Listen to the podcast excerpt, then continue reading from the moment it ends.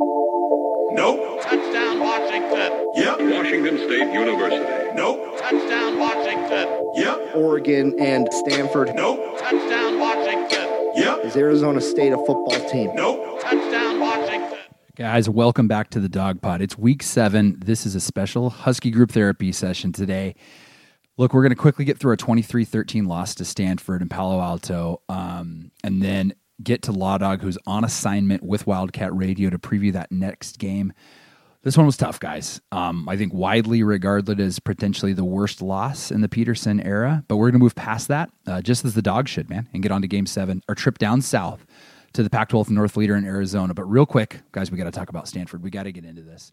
Um, you know, if you look back at the game summary, watching this, started off really fast. First drive, seventy-five-yard, ten-play final drive by Kate Auton's three-yard touchdown. Man, Eason was five for five for fifty-six yards. And we were feeling pretty good, I think, that we could trade, you know, sixes for threes, um, but it really wasn't the case, man. Held Stanford to a pair of field goals, still felt pretty good, seven six, but then things turned, man. Stanford's third possession, Mills throws a forty-two-yard touchdown to a wide-open Sami Fehoko, completely blown coverage by safety. Cardinal up thirteen to seven. Um, we did respond with another field goal from Peyton, who's been perfection Henry, but thirteen ten is as close as, as we'd get. I think all of us felt um, going into the locker room that they would make adjustments, that we'd come back, and I think probably a lot of Husky Nation felt like the team might have with, look, guys, we were supposed to blow these guys out. Let's just get out of here with a win. Um, but we did not make those adjustments. We start driving in the second half, gashing runs by Richard Newton. I mean, unreal runs. And but fourth and two on the Stanford thirteen, we like to go for it uh, rather than tie with a field goal. Some fade route that just falls incomplete. And really, I mean, that was the end of it. The drives in, you know, all of our drives in, interception, punt, punt, thinking we're going to get the ball back, and we just don't because we can't stop the run. Um, it was a tough one. I don't want to spend a lot of time on it, but you know, I, I think, um, you know, definitely it has Husky Nation a little bit of an upheaval of we're not supposed to lose games like this in this era. A few takeaways, man. Special teams was just fine, and that's about it. I mean, Peyton, perfection Henry, he did everything. Right? And on that thick grass too, uh, which was tough. Um, ran into Cameron Van Winkle this weekend and chatted with him about playing down there. And he was just talking about how hard it is to kick uh, on that thick grass. And he was great. Joel Whitford was fine. Return game, fine. Coverage, fine. No problem on special teams, but let's get into where it got ugly. Talking about the defense. Look, you know, all up, the Dawgs gave up twenty-three points and they were on the field for thirty-nine minutes. So part of me wants to say this, that, you know, I don't, what more do you want? And what more do you want? If you're on the field for thirty-nine minutes, you give up twenty-three points. You know, the offense in the Pac twelve era with the high-powered offense should be able to put up twenty-four, twenty-eight, et cetera. Uh, but, you know, part of them in that time possession game is on the offense for not staying on the field, and part of it's for the defense not being able to stop uh, to get off the field.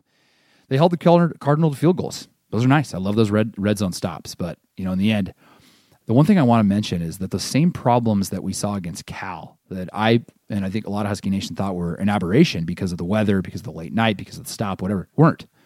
Same things. The rush defense is struggling. We couldn't get off the field. Cameron Scarlett, man, he hadn't had, he hadn't had a hundred-yard uh, game all season, and he frankly just bullied, bullied the Huskies. You know, able to get to the second level, and Wellington Manu and others struggled to fill the gaps and struggled to make tackles when they were there. And look, if you can't stop the run, your offense doesn't get a chance. And again, that thirty-nine minutes, twenty-one. So like what, you know, what, what are they expected to do? And it wasn't because we were scoring fast either. I mean, that's not, you know, you look at some of those time possession games, it's not because we were, you know, scoring fast. We were getting off the field and giving it back, uh, giving it back to the defense. We weren't that great against the pass either, which I think was trouble for us against Cal. Cam Williams uh, was replaced. And I think stats might look good for Molden, you know, from all of his tackles, but he was getting picked on for sure. Uh, You know, the, you know, as, as we've seen many times in the past, the taller tight ends, they give us a lot of trouble. So Colby Parkinson ate us up there two years ago and did it again this year. Let's talk about the offense. Um, again, not an aberration. What we saw at Stanford, drops were a big problem. Uh, and the other weapons, I think, aren't really stepping up. You know, so you have Fuller, nine receptions. No one else had more than one. You know, Fuller's receptions, fifty-eight percent of the total offense, and not balanced. And that the one acrobatic catch he had, which was unreal, but he had drops. He had drops as well. So did Hunter Bryant, uh, Bynum, Bocelli, Pound, Spiker, Osborne, Nacua. No receptions. Either not targeted or not able to pull it in, but no receptions. And now, look, we've burned Puka's red shirt, and he has one reception. Um, and I, the other thing I would say with the, the you know the passing game is, why are we throwing at Paulson Adebo? He's by far the best player in the Stanford secondary, and it seemed like they were targeting him, and, I, and he enjoyed it. He got the better. He got the better. Uh, yeah, the better of those. That was matchups. End of the day, you know, look, I don't, I don't want to put too much of this on Eason, but look, Mills was the better quarterback on the day. period. You know, twenty-one for thirty, two hundred ninety-three yards. They had to bring in the third, third stringer quarterback, Jack West, in the fourth, but they were running the ball so well and, you know, trying to protect the lead. He didn't even throw a pass. So Jack West comes in, doesn't have to throw a single pass. Eason, again, he hit on just forty-four percent with some drops, um, but he seemed lost in the pocket a little bit, running backwards and doing some kind of that Browning stuff that he would do on his tough days where he's scrambling left, scrambling right, trying to do kind of Russell Wilson th- thing, and then throwing off of his back foot while being hit that, again, as you expected, you know, pass gets picked. Richard Newton was by far the better weapon. ten carries, sixty-four yards, just a hammer. Uh, but he had to lead with a significant uh, left foot injury, but I don't know if we were using them enough before that foot injury. Savon was six for twenty-eight, but wasn't really able to break away. And and Savon was also getting blown up in pass protection. So, you know, I think it was tough for our defense, tough for our offense, inability to stop the run with Cameron Scarlett. I mean, making him, you know, look like the Pac twelve's best rushing weapon. Tough against the bigger receivers, struggling, struggling to get off the field. And the offense just struggling to put any drives together and make plays when they needed to. Of, uh, on third down, which were, you know, in the bottom of, of D one and our ability to convert on third down. A few random notes. Um, Asa Turner, Lyle Talatu, Cam Williams, Trent McDuffie, Puka Nacua, Tim Ward have all burned their red shirts now in five games. So I think, you know, does that mean we'll see more of them? We'll see. Um, I don't want to spend too much time on this. I think it was a tough loss for uh, Husky Nation. We're all fans here at the end of the day, and it's frustrating. I think we, you know, if you look at this from a bigger picture, we spend our time and money on this team, and let's face it, like when they win, we all have a better time. We wake up happier on Sunday. Maybe that's wrong, but it, it's true. But I say remember this, of however hard you're taking it, like the, the team and coaching it, uh, coaches are taking it twice as hard. You know, and if, and it, if you're calling for Peach's uh, Coach Peach's head, um, like you're just a complete and utter moron. Turn off the podcast, go take up knitting, because like you're doing fandom wrong if you think Coach Peach needs to get fired. You know, maybe in the offseason coaching changes need to be made in the staff, um, and they definitely need to figure out the approach. Something is not working. Something isn't working in our second half adjustments because we're getting beat in the second half. Um, I had this twenty nineteen team pegged as two or maybe three loss team. I didn't think it was a C F P team. I thought maybe they could sneak into the Pac twelve championship, and frankly, statistically, they could. Um, I just didn't think both those losses would come to Cal and Stanford. The team has a lot of work uh, to do, but I think we have the talent. You know, I believe in the Coach Pete system, and I think at the end of the day, guys, um, this is a tough one. As hard as you're taking it, know that the team and coaches are taking it much harder. Let's try to do our best to all stay positive. Um, on to Arizona, guys. So look, the DawgPod we brought up, we bought sixty-four group tickets. We're going to be in section nineteen in the twenty-yard line behind the Husky bench. We're going to be loud on third down, man. If you're in the visitors section, which I believe is section twenty-one, we've got Go, you guys have got Huskies, okay? Let's get loud down there. Um, it's our annual father and son trip. Um, you know, we're sharing this passion with our kids. It's a blast. Um, I think so this will all keep it positive, right? So on that, this is going to be a big one, guys. I saw that we're favored by about six. I don't know if I quite get it. Um, Arizona is the most potent offense from a statistical perspective in the pack right now.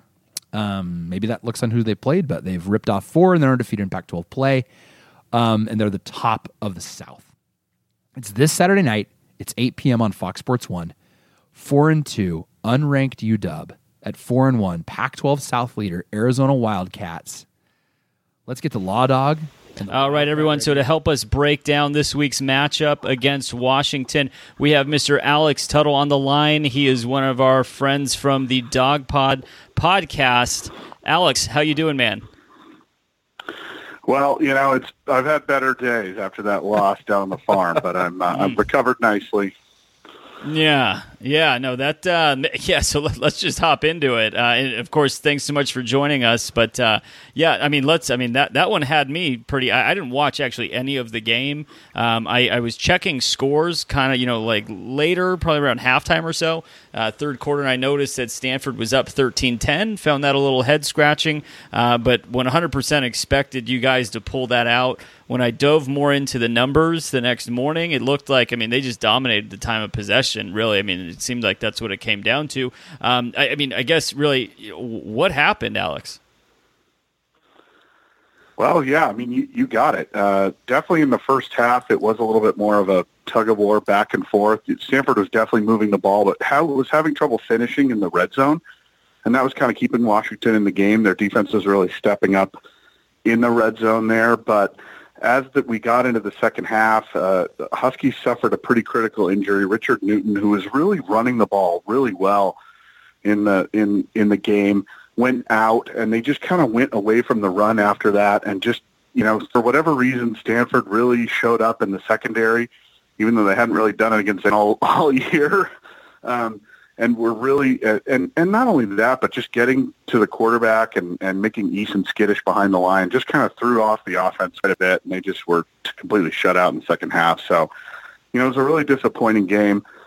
Washington just – on defense, they kind of held, and they did enough to win, but they've just carried this team so many times in the last four or five years. You know, it just, they can't do it all, and they really needed some support from the offensive side, and it just, the Huskies just didn't really have anything that was working other than Richard Newton, who left the game in the third quarter. So it was overall a really disappointing loss, but, and I, I, I agree with you, a total head scratcher. I mean, I didn't really see it coming either, but Stanford has always been a really tough place for Washington to play, and so it just, you know, it didn't come together. Hmm. Yeah, and that's the thing, too, because I think you mentioned it where we all know Washington's lost a lot of talent on defense the last couple of years, mostly to the N F L. And you figure that Jacob Eason coming in, the Georgia transfer, can kind of maybe be that quarterback. You know, you've had some decent quarterbacks, but the thought was maybe this is the guy who's going to be able to take that offense to the next level. I know when the season began, he looked like he might have been that guy. And, of course, against Stanford, he certainly wasn't that guy. Is it as easy to say maybe he's not the quarterback that Washington needs him to be, or was it just a blip in the radar, a bump in the road, just one game that you can throw away and he's going to be fine the rest of the way, do you think? That's really tough to say right now, and I know it's kind of, you know, it's a cop-out halfway into the season now, but against the three non-conference opponents of whom, you know, no one was really that notable, he really carved up those defenses and looked great doing it. But in the three conference games, he's definitely looked a lot more mortal. I think it's a combination of things. Part of it is, I think uh, the offensive line protection hasn't been as good as kind of Husky fans were really hoping for. It's been fine. They're not like, um, you know, atrocious or anything, but just throwing him off his spots when Eason has his time to sit back there and really look at defense, he is, he's really carved them up. So I think that's a factor. But mostly I think what you'll see is the media and the fan really centered on criticism of the receivers at this point. They, I mean, in the Stanford game, there wasn't a wide receiver other than Aaron Fuller that even caught a pass until after uh, midway into the fourth quarter, I think. So Fuller was kind of getting open, but even he, I think, had eighteen targets and just nine catches. So just not converting, and drops were really letting them down. And Hunter Bryant was a guy, their tight end, who was supposed to be like kind of that All-American candidate at tight end. He just did, he played probably his worst game as a Husky with a few third down drops early in the game. So I think that that's a combination of things. I, I do think we need to see a little bit more before we can just write off Eason. I do think he's got the talent to uh, to succeed and to even be, you know, lead the Huskies back into the conference conversation. But uh, but right now, it sure doesn't look great. Yeah, I guess, you know, I I'm still somewhat convinced, Alex, that that you guys are. are the cream of the crop, honestly, as far as the Pac twelve is concerned. I know, you know, a lot of Oregon fans will take exception to that statement. Uh, until I see them, you know, I, no. up to this point, you know, they, they've been doing fine. Um, but uh, and, and they definitely choked away that Auburn game. But, you know, until I see them actually seal the deal with Justin Herbert under center, I mean, I think, as far as I'm concerned, you guys are still that uh, the, the, the team to be reckoned with within the pack. I mean, Alex, I, I guess I, we can kind of shift gears more towards uh, more, more towards Saturday, but you know, I, I think the biggest thing, right? We, we touched on Jacob Eason there. Um, I'm I'm curious. I haven't been that dialed in this season to Washington. I was certainly more dialed in to the Jake Browning years. What is the biggest difference between Jake Browning the last four years and then just this smaller sample size that we've seen so far with Jacob Eason? Well, that's a great question. I, I Browning was definitely a guy who was a more cerebral quarterback. He was definitely doing a lot of things before the snap, in the film room. He was kind of that film junkie type of guy.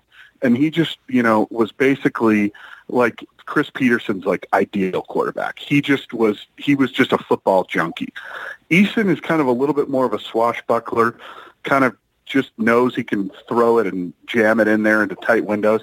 And so he's been a little bit more, um, I think they just have kind of different approaches. And part of that, I think, has made Chris Peterson, he just doesn't quite trust Eason, I don't feel like, the same way that he trusted Jake Browning.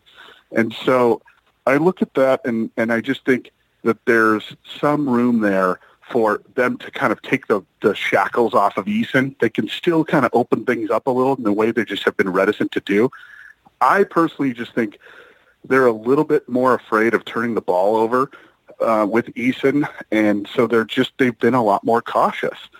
Um, but you know, you might get fans and, and media and other people that disagree with that a little bit. It's certainly not um, something he said in the press conferences, but just something that I think a close observer would probably look at and raise an eyebrow. And how much has that changed? I guess the way Washington is, because when we think of Washington, Arizona hasn't played Washington for a couple of seasons now. And we've seen them, and we've heard them the last few years. It's great defense, an offense that usually could do just enough, but it was totally reliant on that defense locking people down. Who is Washington this season without some of that defense, with that more swashbuckling quarterback who maybe Peterson doesn't have complete trust in? Who are the Washington Huskies of this season? Yeah, I think that is a, another great question. I, I expected, you know, the defense to reload a little bit more quickly. They definitely had a great game against U S C, um, but they have had other times when, you know, they've looked pretty mortal, like a few drives against Cal and definitely uh, this week against Stanford. So I don't think that they can just rear back and rely on that defense to get them off the field three and out the way they could in the past. So I think they were really hoping to rely on their offense a little bit more uh, to carry the team, and that just kind of hasn't really, you know, take it to shape the way they wanted it to. The running game has been pretty good, but they just don't seem to be able to stick with one guy and really, uh, you know, ride him the way they did with Myles Gaskin last season. I mean, Salman right. Ahmed had a career day against S C, but most of that was an eighty-eight-yard touchdown run. So, you know, it's just they, they've kind of made themselves a little bit more reliant on, I guess, big plays and, you know, against the better defenses like Cal. Maybe Stanford's in that conversation now. It just hasn't quite uh, transpired that way. All right, Alex, so let's go ahead and shift gears specifically to personnel stuff on Saturday. Um, let's go ahead and start with the matchup of the uh, of Washington's offense versus U of A's defense. Um, you know, you, you mentioned running back Newton, who's having a very productive year, but not quite up to up to par with uh, with, with, with Salvan Ahmed. Um, I guess as, as far as, you know, it, I, I guess let, let's just start with injuries, right? Is he expected to play? Beyond that, who are some of the other key players that U of A fans should be looking for? Yeah, I think um, Savon Ahmed is kind of, you know, their bell cow at this point, because they had really been relying for about, you know, five to ten carries a game on a freshman named Richard Newton, who's really kind of had a breakout season. He's been their goal line guy. I think he's scored something like seven touchdowns. So with the Newton, I would not expect to play, so I expect we're going to see a lot of Ahmed. The other guy you might see is Sean McGrew, who pretty highly recruited player out of California, but definitely on the smaller end. And he, um, you know, is not necessarily the bruiser, the physical runner that Newton was. So Um, you know, I think those are the guys that they're running with. I think Washington fans would like to see them really, okay, let's pound the rock. Let's give it to Ahmed twenty, twenty-five times um, because he's been their most productive player when he's gotten those kinds of opportunities. So I think that's something that that'll be part of their game plan. And, of course, facing an Arizona defense that doesn't have a reputation for being stout. Of course, they've been better the last few weeks. Would that be the game plan, you think, if you're Chris Peterson, if you're planning for the Arizona Wildcats, that's how you attack them?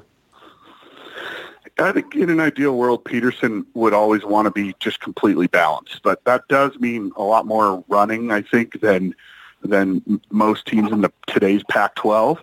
Um, you know, with that said, with the uh, with the passing game as kind of wounded as it was last week, I think it might be kind of time to rely a little bit more on their running game. So, yeah, I would expect that to be in the game plan.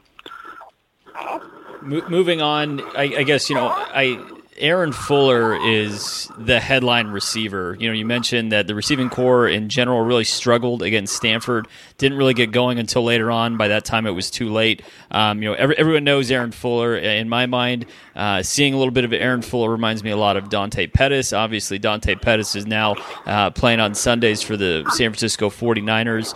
Um, beyond Aaron Fuller, Uh, you know, you mentioned the tight end Hunter Bryant. Um, you know, beyond those two, what what are we really looking at in terms of depth and then trust with Jacob Eason?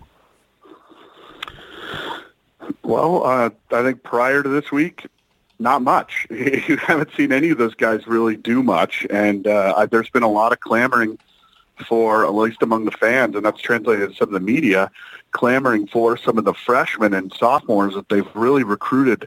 Um, you know, who have been really highly ranked guys. And uh, so I, I think we could see a little bit more of a guy like Puka Nacua this week, who's a true freshman. They've already burned his red shirt. Um, he was considered kind of one of the more college-ready. They're kind of intimating that they might throw a little bit more his way.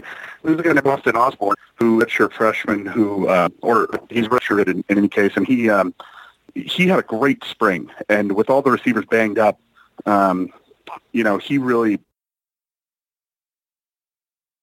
shined. And so I think he could be a guy who could be looking at an opportunity here.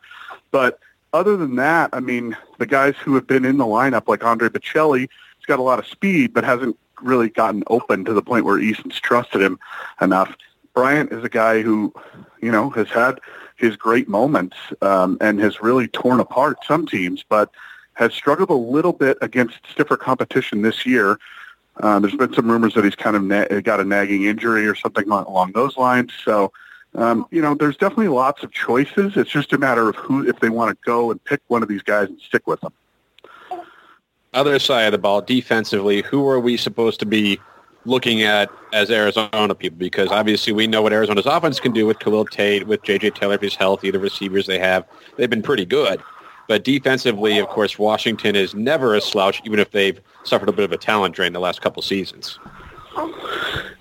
Yeah, and I would actually say their secondary has pretty much picked right up where it was. I mean, there's definitely some freshmen, and you've seen a mistake or two a game that has kind of led to some uh, big plays that is uncharacteristic. But they're pretty talented. Trent McDuffie, Elijah Molden, those guys are uh, at corner.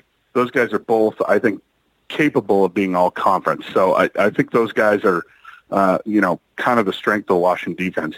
The weakness, I would say, is definitely the linebacking core, and they had a lot of trouble, um, you know, with Cameron Scarlett last week, and I could see them having a lot of trouble with the side-to-side uh, Khalil Tate, you know, kind of getting in an open field uh, with some of those speedy guys like Tate and Taylor. So, Um, you know, I think that's a big opportunity for Arizona this week.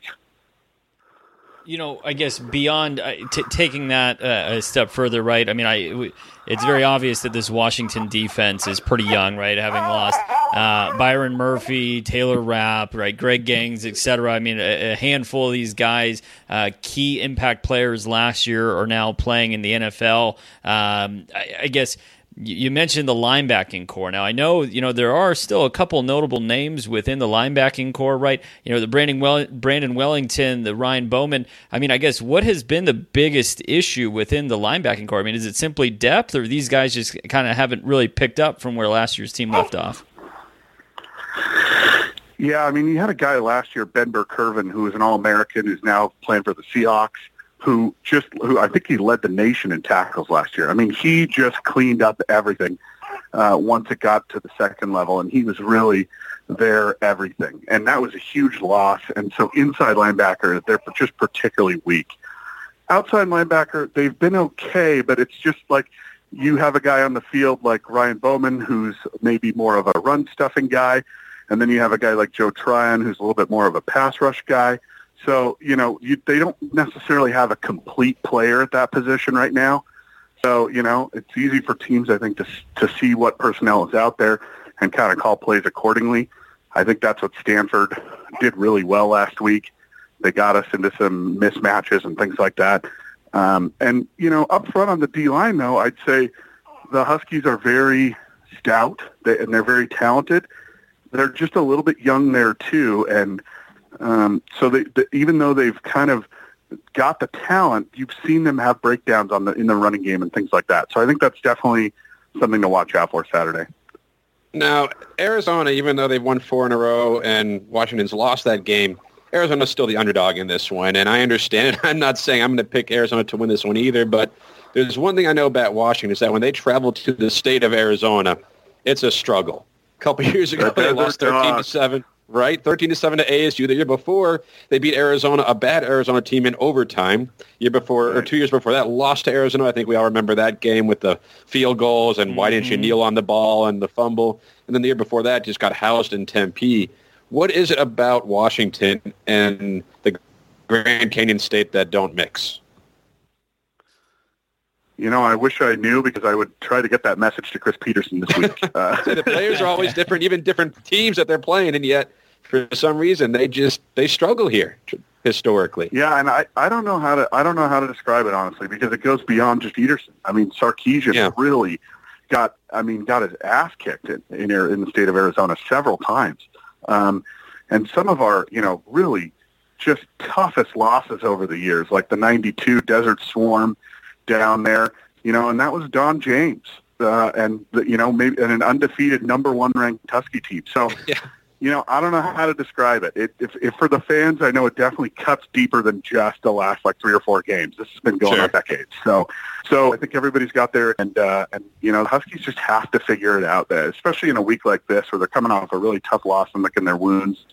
I think they just have to redouble their efforts and focus and just say, hey, you know, we, we can't take anybody lightly, no matter if we're a touchdown favorite or not. And, and I hope that's their mentality this week. But as you guys know, in the Pac twelve and in any college football, it's tough to go on the road two weeks in a row. So uh, if they come out looking flat, I'm not going to be surprised. And I wouldn't be upset. yeah. You know, and, and I think one thing, and Adam, I you know, correct me if I'm wrong here, and, and I'm going to speak for you on this sense. Um, I, I think one thing that we've noticed with this Arizona team over the last two years, we'll be able to tell early on.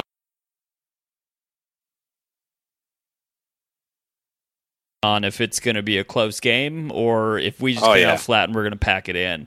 Um, so I, I do think that, that, you know, it's definitely helpful. You know, this four-game winning streak, fine. You know, that all of that's great. Um, but this is this is probably going to be the toughest challenge that we've had to date. That Colorado game, you know, Colorado's no slouch. You know, they definitely deserve a lot of credit, especially going on the road, getting that, getting that victory uh, definitely means something for this team.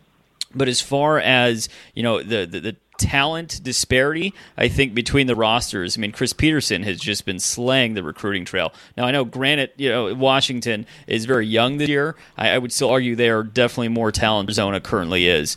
Um, with that said, you know, Vegas, of course, uh, Washington is favored by nine and a half points. It opened at nine and a half. Uh, I checked earlier today, and that has dropped three points. There's a lot of money going towards Arizona. Um, you know, the, it, the line's the line, you know, whatever. Uh, this question is specifically geared towards who's going to win the game. Alex, now's the time for your prediction. How do you see Saturday unfolding?